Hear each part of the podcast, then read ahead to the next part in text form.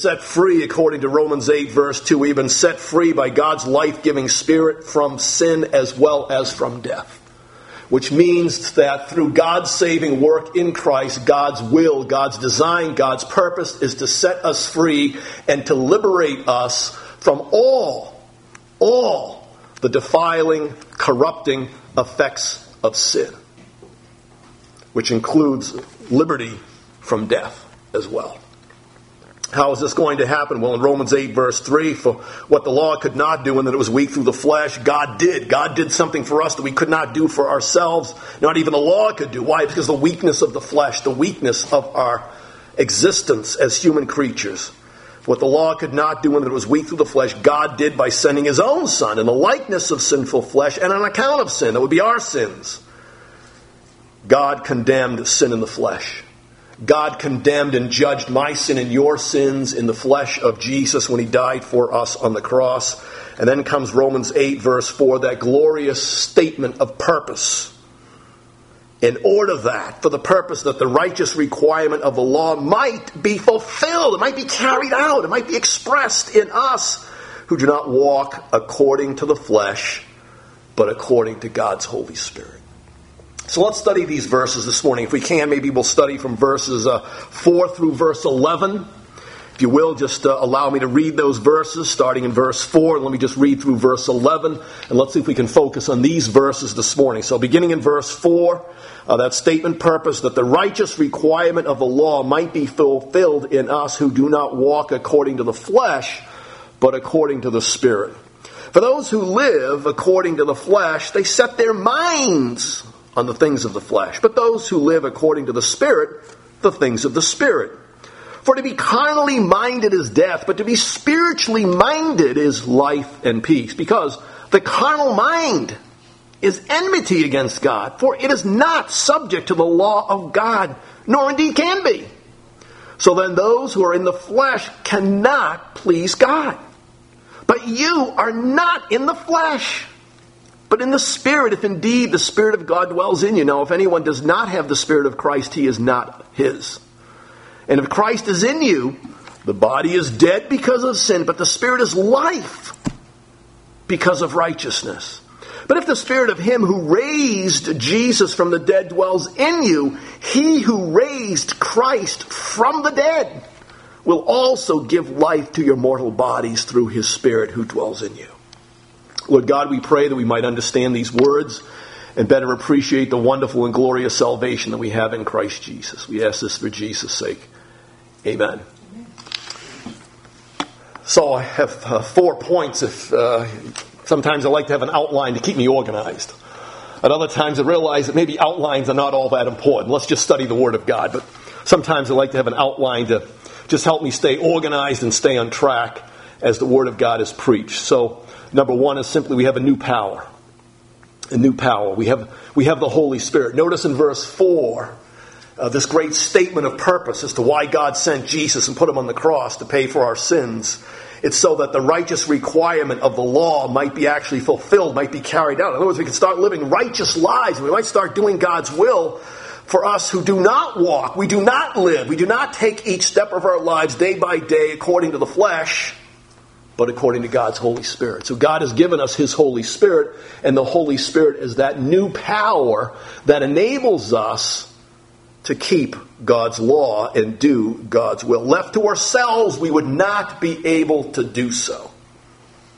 So in this passage, you can't help but notice the contrast. We have those who are envisioned as walking according to the flesh, as opposed to those who walk according to the Spirit. Now, who are those who walk according to the flesh? Unbelievers non Christians. They can't help but walk according to the flesh because that's all they have, their flesh. Christians, on the other hand, believers in Christ Jesus, they have been given the gift of God's Holy Spirit, so they are the ones who are walking, present tense verb here. They are walking, they are living each day of their lives according to the Holy Spirit because they have the presence of God's Holy Spirit with them. Now, how might we think of or define flesh? Well, flesh is our human weakness. So those who walk according to the flesh are those who walk or live according to human weakness. They don't have God's power and they don't have God's help. So, how can they do anything else but walk according to human weakness? In fact, this might help us to understand why unbelievers behave the way they do. Why non Christians think so much differently than Christians and why they behave and have a whole different set of values. According to verse 4, the righteous requirement of the law is going to be fulfilled in us Christians, and we Christians, we do not walk, we do not live according to the flesh, we do not live according to uh, sinful human nature, we do not live according to human weakness. We do not live according to our lives uh, and, and all of their frailty and weakness, but we live according to and by means of God's powerful Holy Spirit. So that's what makes all the difference. Uh, notice, if you will, in, in verse uh, 9, uh, but you are not in the flesh, but you are in the Spirit. So we are, we are now living our lives in the realm, in the power, in the sphere of the activity of God's Holy Spirit. We have the help and the sustenance uh, and the work of God's Holy Spirit in our lives. Um, so we are not in the flesh, but in the Spirit, if indeed the Spirit of God now dwells in you. So we have this sense, on the one hand, God's Spirit dwells in me, and I am in the Spirit. It's just a way of stating God's uh, work that He's performing in our lives through His Holy Spirit. And then in verse 10, we have the reference to Christ in you. Uh, God's power working in us. It's as if Christ is actually living in us and His life is being uh, worked out in us and through us. Verse 11, we have that reference again to the Spirit. The Spirit, if the Spirit of Him who raised up Jesus from the dead dwells in you, and He does, so we have this uh, reference a number of times of God's Spirit dwelling, residing in us. God's Holy Spirit coming to make His home in my life and in your life. That means, by the way, our body is a temple. It's the temple of the Holy Spirit. So, number one, we have new power. Number two, we have a new pursuit a new set of direction or a new, a new set of goals, a new set of values in life. If you will, notice verse 5.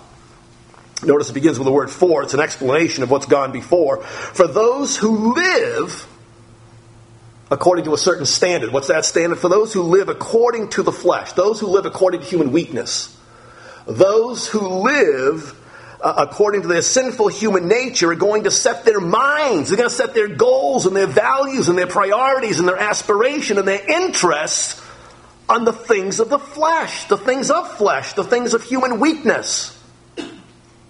But those who live according to the standard and the power of God's Holy Spirit, they're going to set their mind and their goals and their values and their ambitions on the things of the Spirit.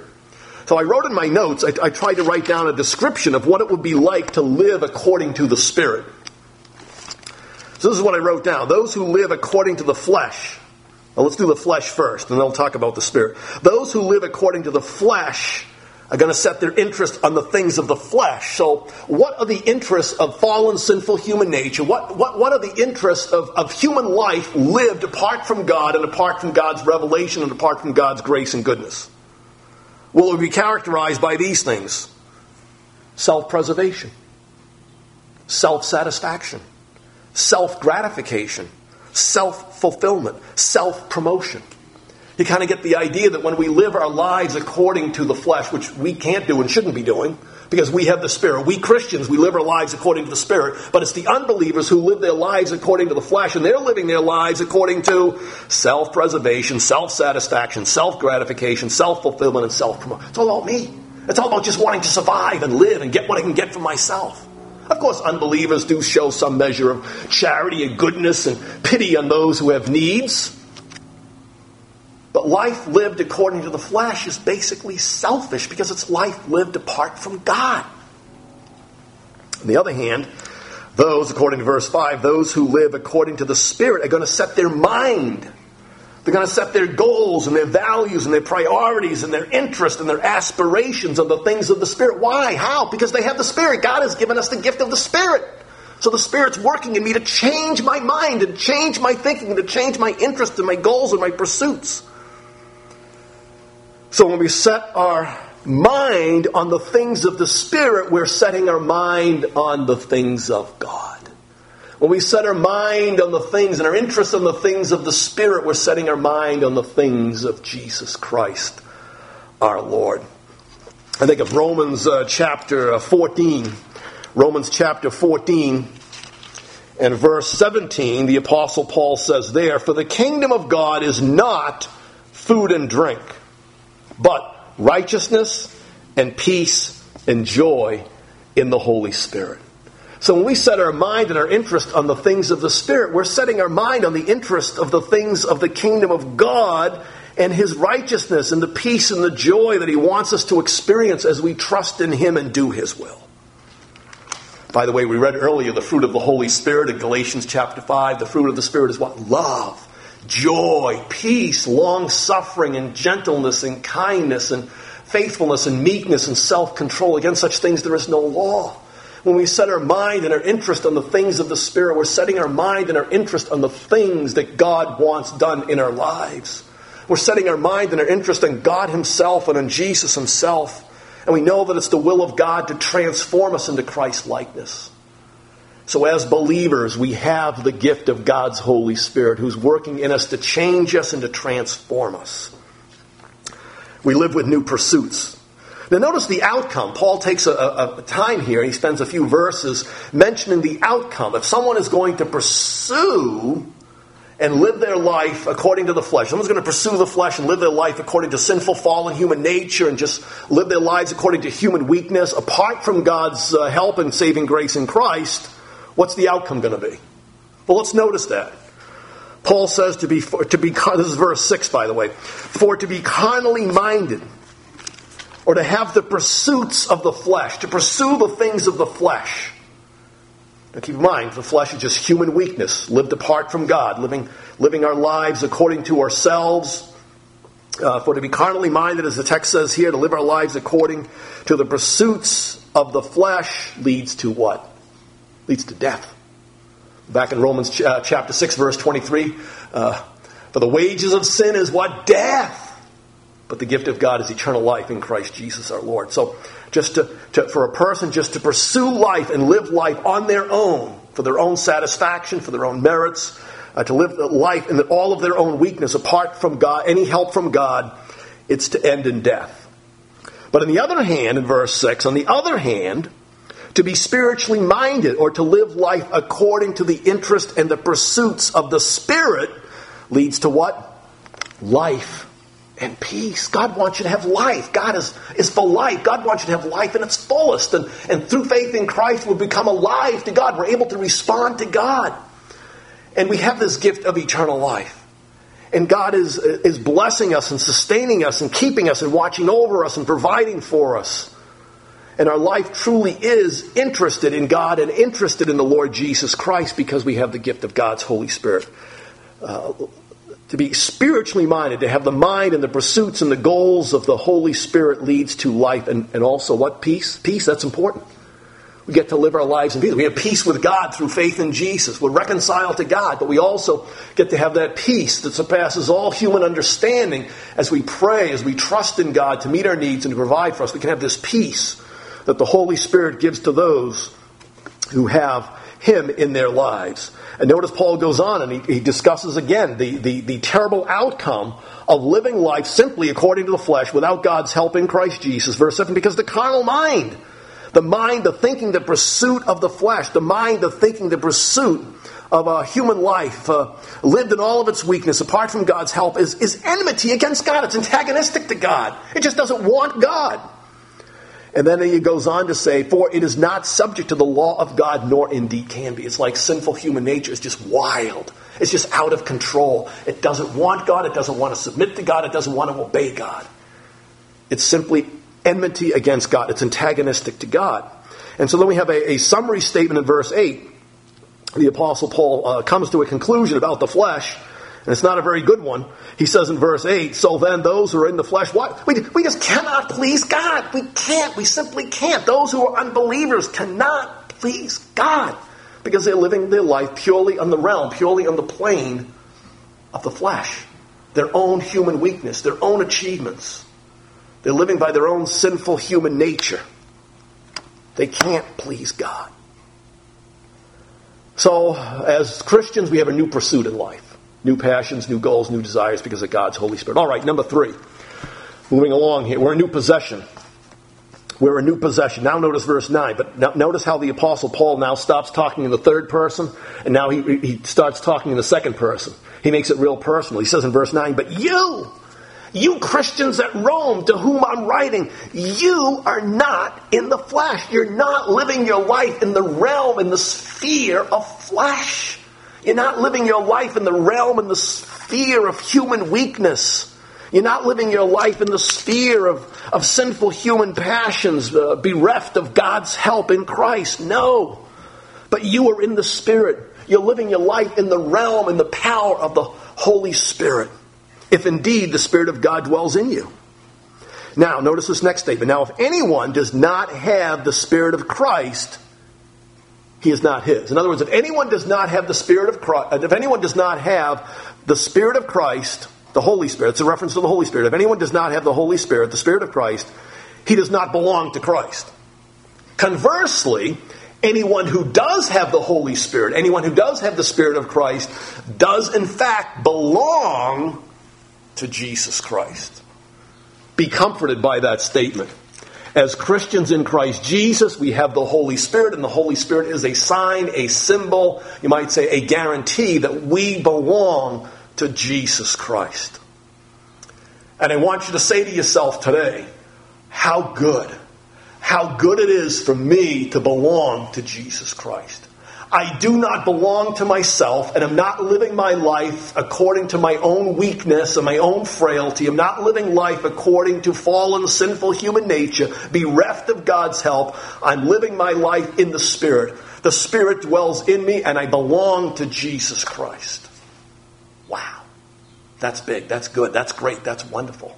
There's no better place for us to be than to be in the Spirit. There's no better place for us to be than to be in Christ Jesus. There's no better uh, spiritual experience than to have Christ in me, which Paul says in uh, Colossians uh, 2 is the hope of glory.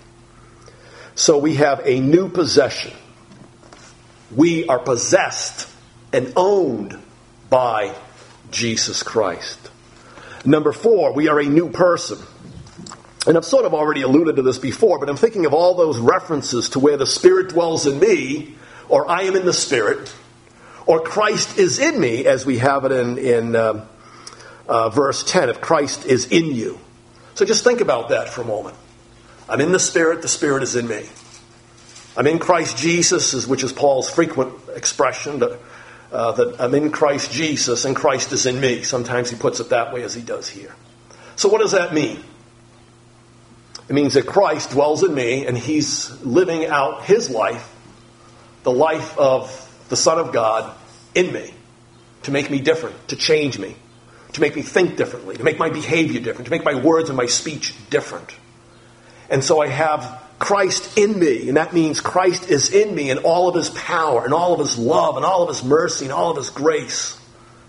Christ in all of his fullness, Christ in all of his beautiful attributes is in me, working out the wonder of his will and his purpose. Wow.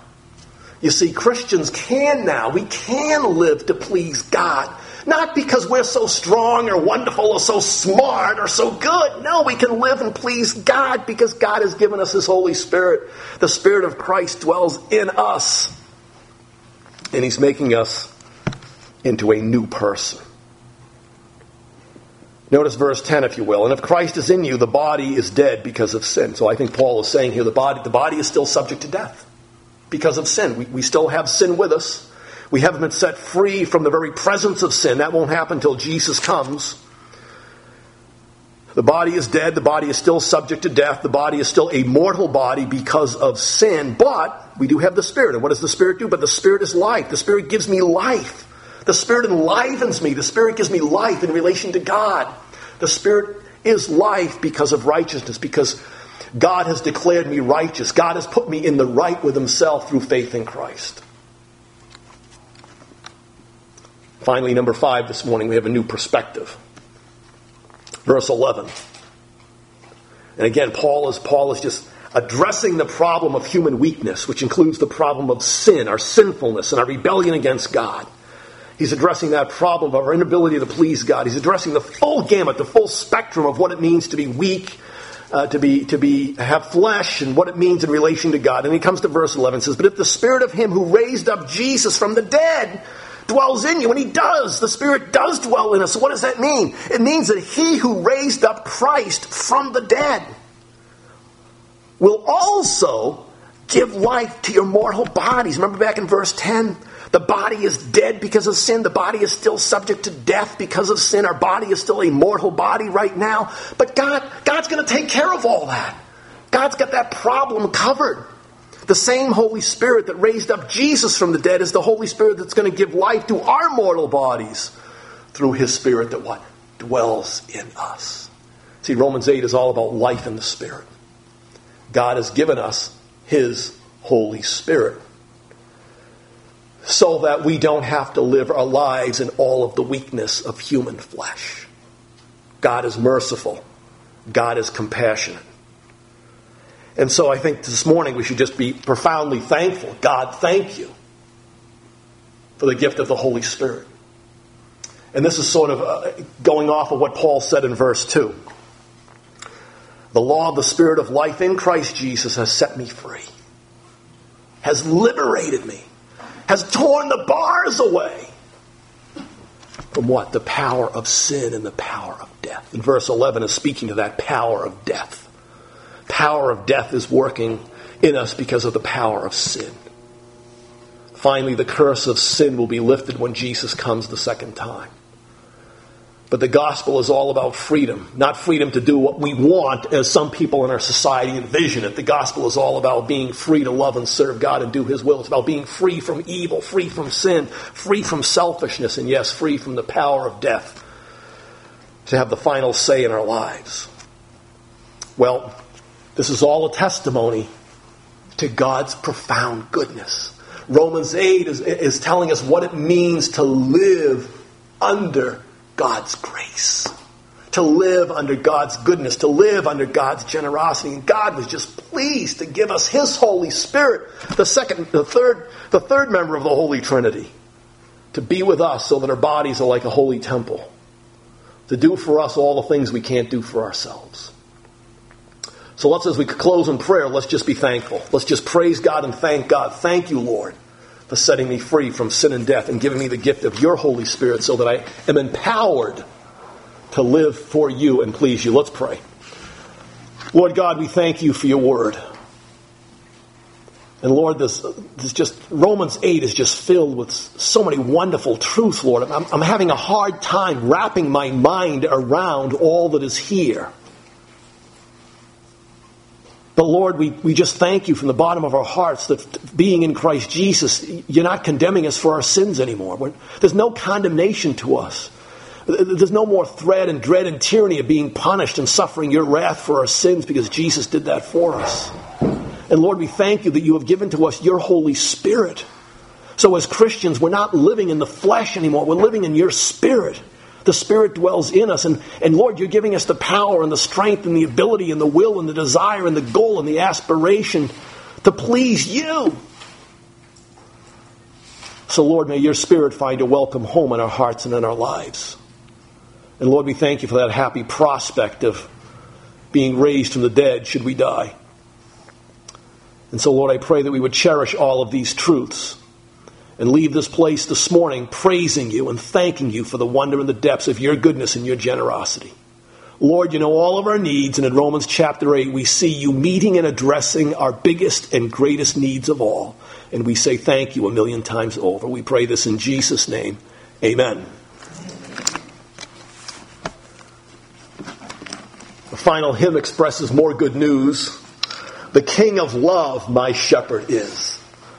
Uh, person who's shepherding me in this life and the person who's shepherding you, who saved your soul, is none other than the Lord Jesus Christ. The King of love, my shepherd is. Hymn number 514. 514. And let's stand.